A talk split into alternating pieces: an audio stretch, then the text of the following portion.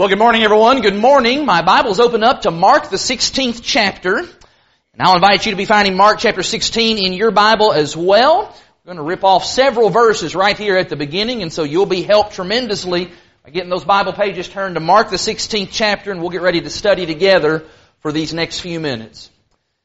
As you're turning to Mark chapter 16, I'll join in the welcome that was extended to you already. It is great to see everybody this morning. What a good crowd we have in attendance, and what a beautiful day the Lord has given us. It is a little bit overcast, but I did see the sun peeking out just a little bit earlier, and so it's good for us to be able to be here in the house of the Lord, and by that I mean being with God's people, doing God's things.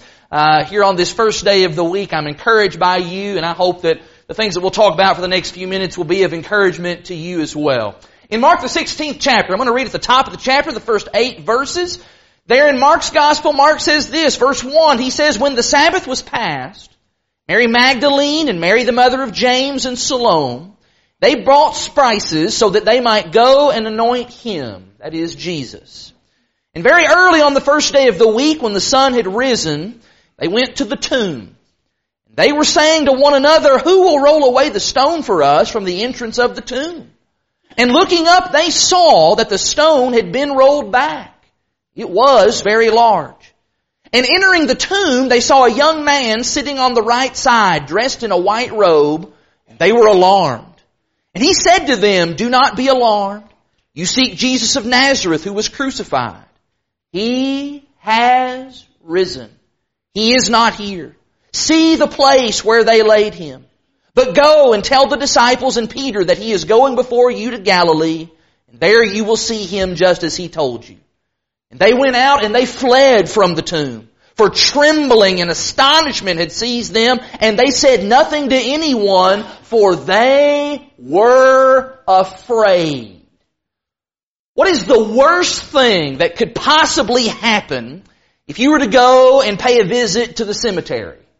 Imagine that you have a loved one who has passed away, maybe a family member, a co-worker, a neighbor, they've died, and so you're going to go to the cemetery to pay your respects, going to maybe put flowers on the grave. What's the worst thing that you could possibly find when you go there? Maybe an awful thing would be to go there and find that the grave has been vandalized. Somebody's spray painted on it or kicked it over. Maybe to go there and to find that the headstone has maybe been stolen entirely and just completely removed.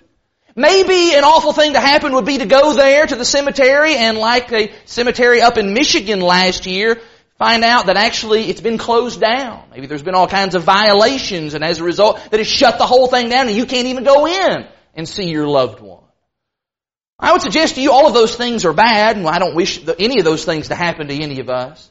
But I would suggest to you this morning that really the absolute worst case scenario is this right here that we just read.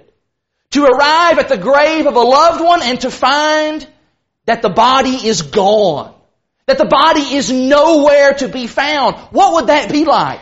What would your reaction be? Well, in Mark the 16th chapter, we find that that was shock and it was surprise for these 3 devoted disciples. Mary Magdalene, Mary the mother of James, and Salome. Their hearts had been broken at Calvary as they watched Jesus die on the cross. And while they were amongst the last who were there at the cross on that Friday afternoon, they were amongst the very first at the empty tomb on Sunday morning. They had waited all day on Saturday because of the restrictions of the Sabbath, but now they are eager to go there to that place, to anoint the body of Jesus, to embalm him for death's endless sleep. But this trip to the cemetery on this fateful day, it was nothing like they could have ever expected. Because as if the surprise of the giant stone being rolled away, as if that wasn't enough, and as if the sight of this angel of the Lord, if that wasn't enough, going and finding the tomb empty, no body, and then being told the good news that Jesus has been raised from the dead, that just kind of takes things to a whole nother level, doesn't it? What on earth would your reaction be if you were in the shoes of either of those 3 women? What would your reaction be to that unexpected news? Well, Mark tells us their reaction. Mark says that they were amazed. They were shocked. Pay attention to verse 8. Mark says that they were trembling and they were astonished. Notice in particular the last phrase that Mark uses to describe their reaction. He says they were afraid. Afraid? Why would they be afraid? You would think that this would be the greatest cause for joy and happiness and celebration and jumping up and down. The angel of God says that Jesus has been raised. Why in the world would you be fearful in this occasion? Why would you be afraid of the greatest news of all time, that the Lord has been raised from the dead? You know, I've never got up and preached a sermon on the resurrection, and in the middle of talking about that, everybody in the audience just goes, just recoiled in fear. That's never happened before. I've never been doing the Bible drill with the kids before, and we're talking about the resurrection of Jesus. And immediately kids are shaking and quivering, and they get up and run out because they're so afraid of the story. And yet, for these people who were there at the empty tomb, that was exactly their reaction. Why was that?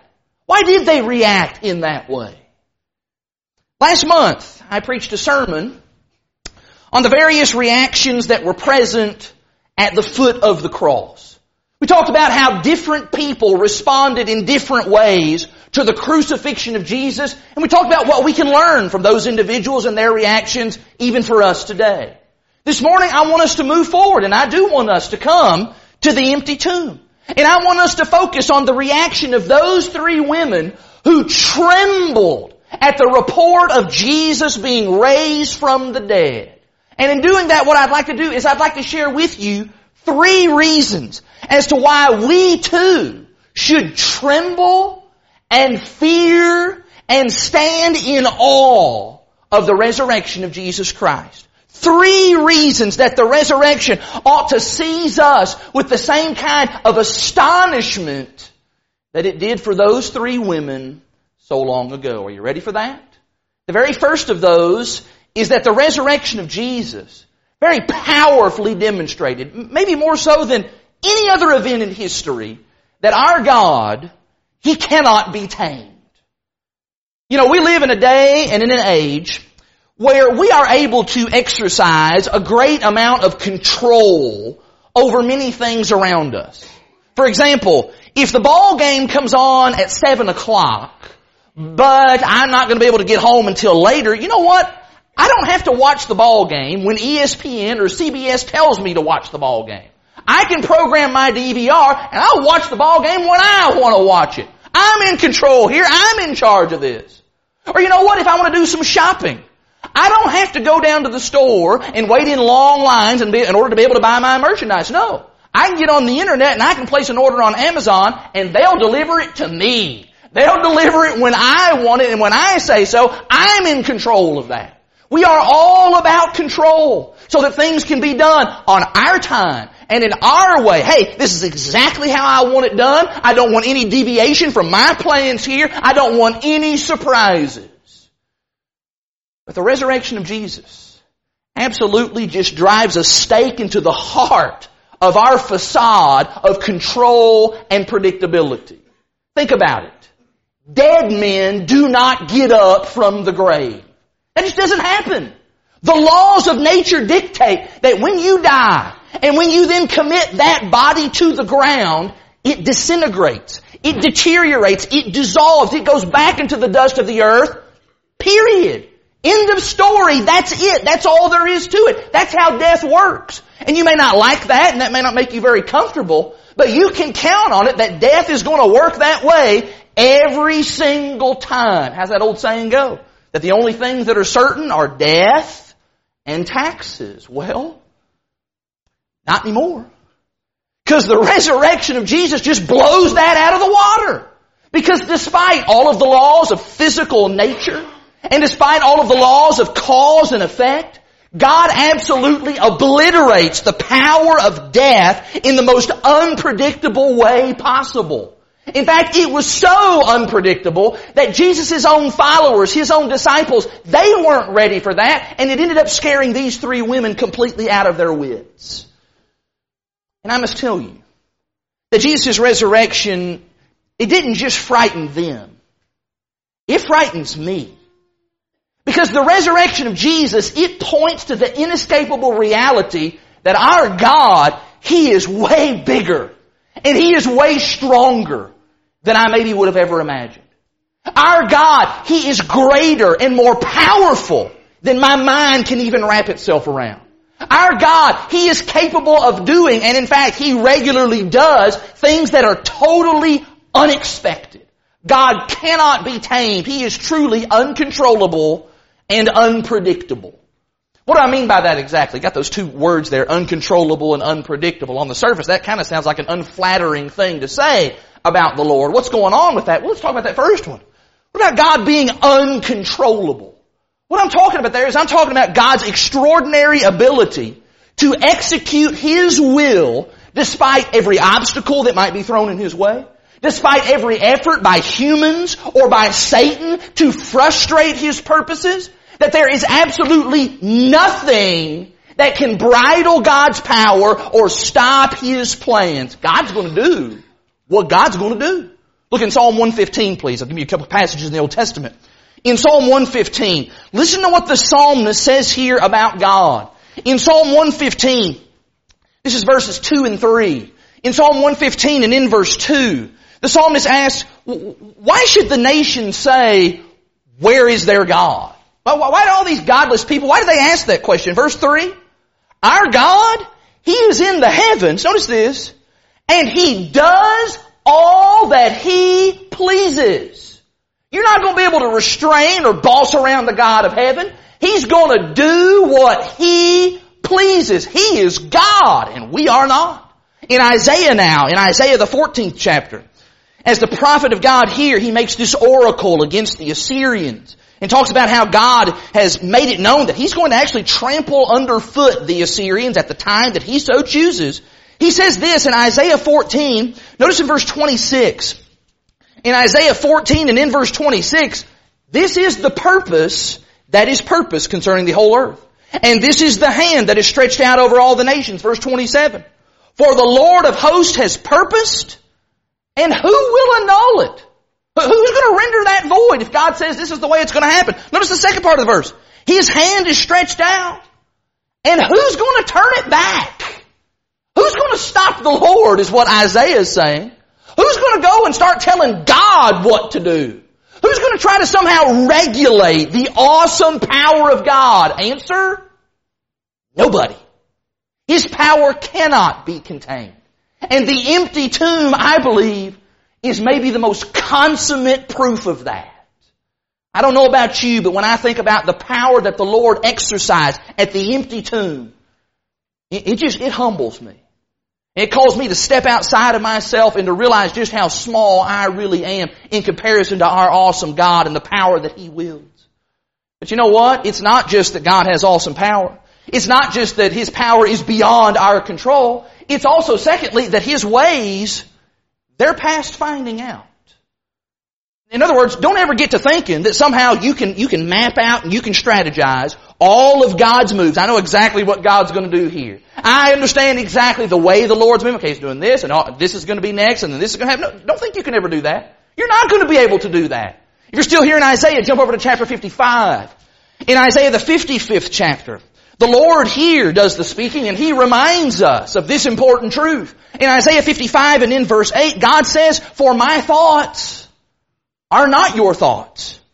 Neither are your ways my ways, declares the Lord. For as the heavens are higher than the earth, so are my ways higher than your ways, and my thoughts higher than your thoughts. Isn't that true? That God just, very rarely does God ever do things the way that we would expect Him to do it. God very rarely does things the way that you and I would choose to do certain things. Think about it. If you were God, would you choose a nation of slaves to be your special covenant people? Is that who you would choose? It's not how I would choose to do it. That's how God chooses to do it. Or if you were God, would you select 12 uneducated nobodies to be the ambassadors that are going to then carry your message to every corner of the globe? It's not the way that I would do it, but that's how God did. Most importantly, if you were God, would you let your enemies murder your son in order to bring about your plan of salvation and then allow the body of your son to lay in a tomb for 3 days? Is that how you would do that? It's not how I'd do it. You know, if I was God, and okay, maybe I'm committed to the idea of allow them to kill my son, I'm going to let that happen. I think it would just be a whole lot cooler if Jesus just revived right there on the cross.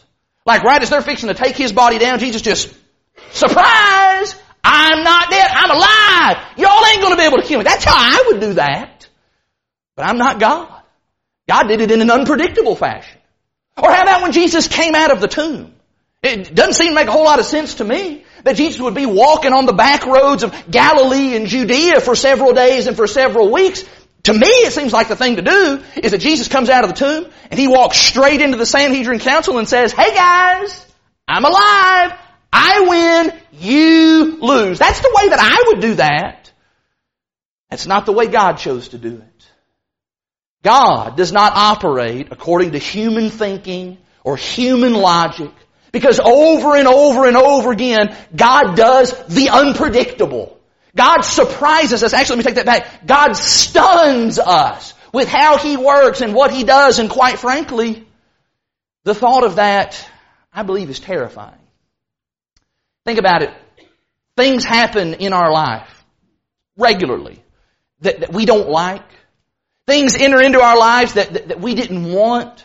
Whether we're talking about pain or suffering or sickness or death or disappointment or discouragement. And when those things happen, we can't understand why it's happening to us. Why is God allowing those things to happen? It may even be something that God is even causing to come into our life, and we can't understand it. And there's no explanation for that. But you know what? Then we look at the empty tomb, and we are reminded that even if I don't understand it, and even if the way God's working there doesn't make a whole lot of sense to me, I'm going to trust God anyway. And that is frightening sometimes. The thought of having to commit myself fully in complete faith and obedience to a God whose ways are often wildly unpredictable. But the empty tomb, I believe, stands as the proof for all time that God knows what He's doing. Even though I can't explain it every time, He knows what He's doing. Our God cannot be tamed. The resurrection says that loudly. Let me show you something else that I think ought to cause us to stand in awe of the resurrection. And that is that the resurrection, it just completely changes all the values of this present life. Did anybody hear the story? This was several years ago. There were 3 college students who thought it would be really funny to sneak into a department store after hours, after the store had already closed. And they went in and they didn't steal anything. Instead, they went in and swapped the tags on all kinds of merchandise throughout the store. Again, didn't take anything. In fact, they snuck out in the middle of the night and didn't set off any kind of alarms. Just swapped a bunch of tags on the prices on all kinds of stuff in there. And as the store opened up the next morning, and of course the employees and the owners, they weren't really even aware of any of that. And they actually did business for 4 or 5 hours before finally somebody noticed that a lady just walked out of here and bought a 60-inch high-definition television for $3.44. And then another shopper brought up a bottle of aspirin and it cost $18.17. All those price tag switches, I think, really kind of serve as a pretty good metaphor for where we are in our world today. Because we live in a world with just a lot of switched up and mixed up values, don't we? And they're just all kinds of things that just seem completely out of order and just don't really match up correctly. Things like character and integrity and truth, those things in our world, they've been marked down. They've been put on the clearance aisle. Whereas things like hedonism and wealth and power and fame and popularity, those things are held up and propped up as being the highest good and the highest commodity. Our society celebrates immorality and atheism, while things like the Bible and church and being a spiritual person, those things are of very little worth in our world today. Do you know what? If you come and visit the empty tomb, what you'll see there is you'll see just a seismic shift in our value system. Because suddenly those things that maybe we had thought and we had convinced ourselves that, these are the things that are most important. These are the things that are of the greatest value. Actually, we'll find that the tomb says that those things really are worth nothing. And then those things that maybe we had pushed to the side and pushed down and said really weren't all that valuable, the tomb suddenly says, those are the most valuable things. Part of that occurs whenever we get around death. There's some death going on there at the empty tomb. Have you ever noticed how death has a way of just putting things into perspective for us? Look in Ecclesiastes chapter 7, please. In Ecclesiastes 7, the wise man actually says here that, believe it or not, death can serve a very positive function for a believer. In Ecclesiastes chapter 7, look in verse 2. In Ecclesiastes 7 and in verse 2, the wise man says, it is better to go to the house of mourning than to go to the house of feasting. For this is the end of all mankind, and the living will lay it to heart. Sorrow is better than laughter, for by sadness of face the heart is made glad. The heart of the wise is in the house of mourning, but the heart of fools is in the house of mirth. You go to a funeral and what happens? You go to a funeral and you walk out of there and you come away just a little bit more pensive, a little bit more reflective about things. You're a little bit more determined to prioritize some things in life, to pursue the things that really matter in this life, because at a funeral we are reminded that this life, it is fleeting.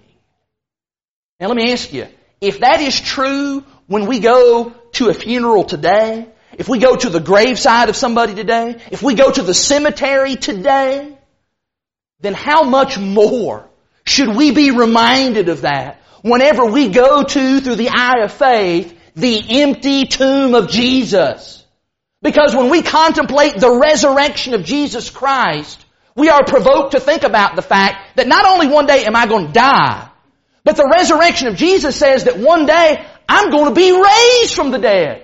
Just like He died and was buried and rose again, I'm going to die. If the Lord should tarry, I'm going to die. I'm going to be buried. And one day I'm going to rise again. And then what? What next? What happens after that? Look in John 5.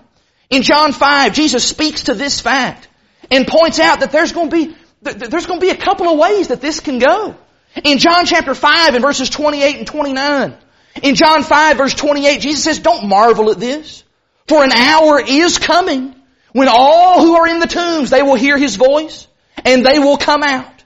Those who have done good to the resurrection of life, and those who have done evil to the resurrection of judgment or condemnation. If the Lord should tarry long enough, that right there is going to happen to all of us.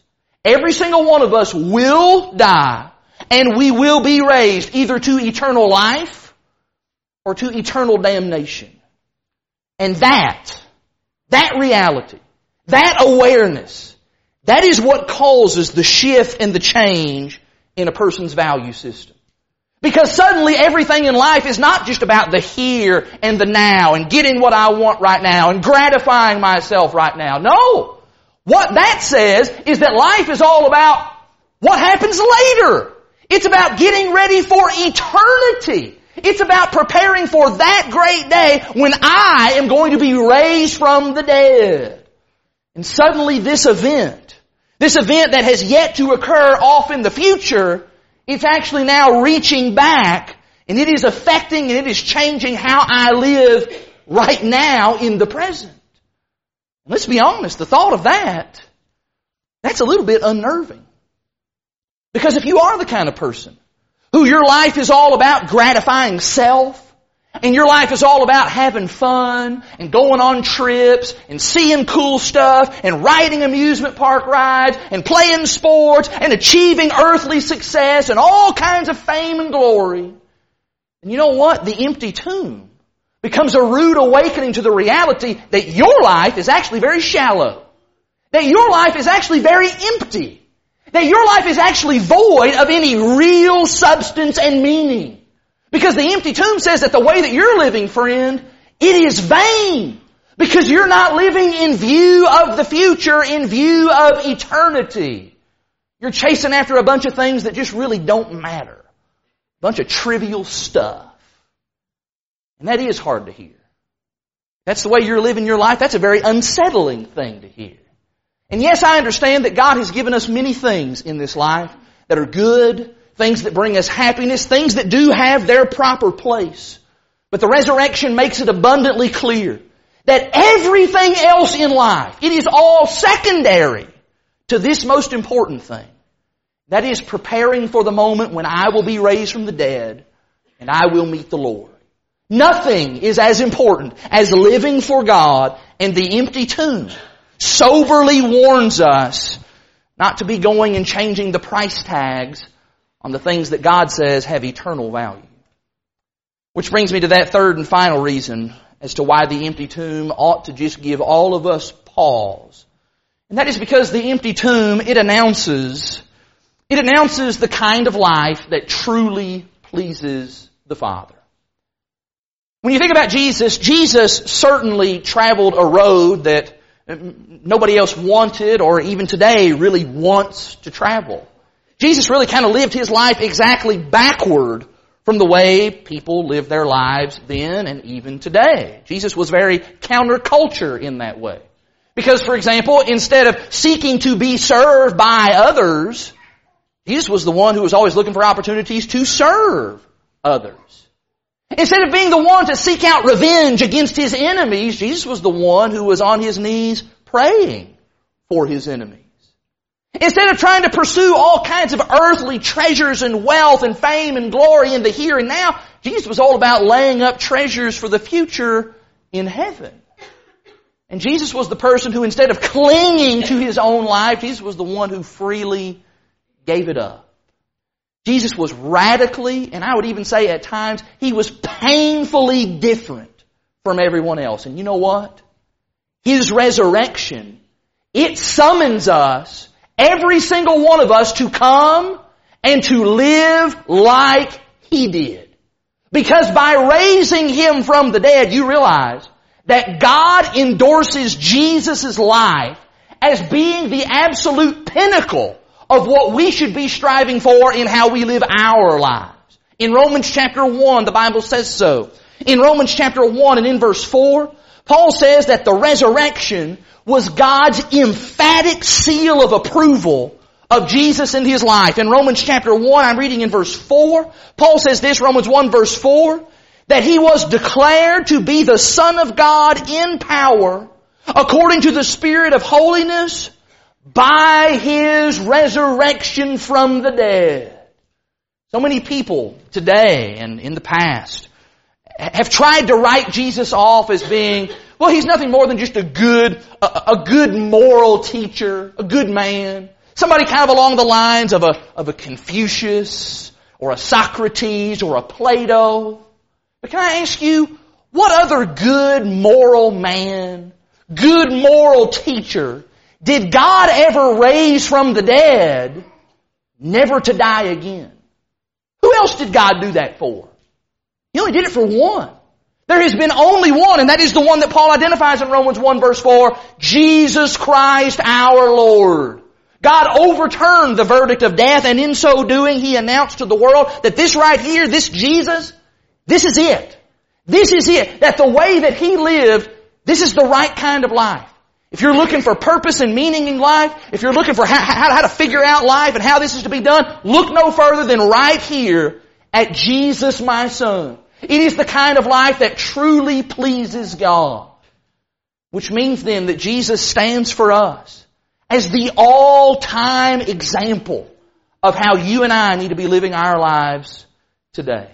That we must pattern ourselves after and be walking in His footsteps. There are numerous passages in Scripture that say that again and again and again. And that, I'll tell you once again, that is kind of frightening. That the Lord is calling us to live the way that Jesus lived. And the reason that's frightening is because our natural inclination is not to do that. Our natural inclination is not to be like Jesus. I don't want to serve others. That's not my natural inclination. I don't want to give myself up. That doesn't come naturally to me. I don't want to love my enemies and those who mistreat me. No, I want to love and serve myself. That's the natural reaction for me. I don't want to live for God or live for Christ. No, naturally, I want to live for me. I want to do what brings me happiness and what brings me pleasure. That's the path of least resistance. That's what comes the easiest. That's what comes naturally. But to live like Jesus, that's hard. That takes effort. That requires discipline. To have to say no to temptation. To have to change my mind and how I think about sin. To develop the heart of a servant. To humble myself before the Lord. Oh my! It's no wonder that many people, they are intimidated and almost kind of quiver at the prospect of trying to live the Christian life. Because it's so demanding. It is so rigorous. God never said that it would be easy. Genuine Christianity, it means having to remodel and remold every facet and every nook and every cranny and every corner of my life, and then try to bring all of that into conformity with Jesus Christ. That kind of life, it's not convenient. It's not comfortable. It's not going to endear me to the people of this world. But if you go and you look at the empty tomb, then you know that is the only kind of life that is worth living. Because that is the only kind of life that is met with the approval of our God. Jesus himself said in John chapter 8 and verse 29, he said, I always do the things that please my Father. If we hope one day to be raised to eternal life, then we also must walk daily in the steps of the one who always did the things that were pleasing to his Father. The resurrection is God's way of saying, you see Jesus? You see my chosen one that I have raised? You live like him. It's not easy, but you live like him. And so, for as much as I would probably prefer to live a life that is very predictable, where everything is under my control, and as much as I would like to think that all of the various minutiae and the trivial matters that I invest myself in so wholeheartedly in this life, that those are the most important things, and as much as I wish that I could just be kind of a so-so, mediocre, quasi-Christian without actually having to conform my life to follow in the steps of Jesus, the resurrection says otherwise.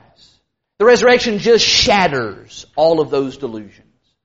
Because the more that we stand and we stare in awe at that giant rock rolled away, leaving behind a dark and empty tomb, the more we know that he is risen. And that truth, I believe, ought to spark within us a reverent fear. That's what we're talking about today when we talk about fear. Is we're talking about a godly and reverent fear that then submits and is obedient to the Father. We do that so that one day, 2 Corinthians 4 verse 14 can be said about us, that he who raised the Lord Jesus, he will raise us also with Jesus and then bring us into his presence. What about you this morning? Where are you at? Do you believe in the resurrected Lord? That's probably the best good place to start. Do you believe in the risen Savior? And if the answer to that is yes, then secondly, have you acted upon that belief? Have you acted upon that faith by being united with Christ in his death and his burial and his resurrection in the waters of baptism?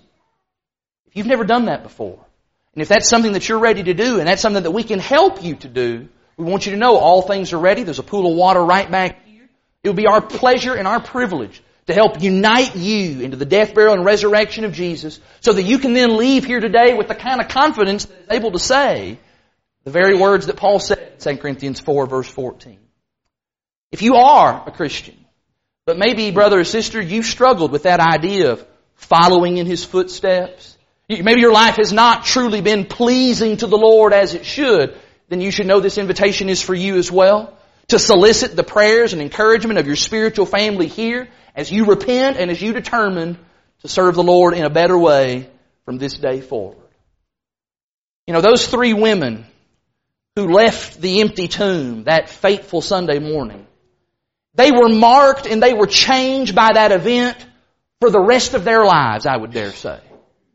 And I want you to know that your response to the empty tomb on this fateful Sunday morning, it could change your life forever as well. And if we can help you in any way to make this be today, that all of that changes, then this invitation is yours. Come to the front and make your wishes known. Do that right now while we stand and while we sing.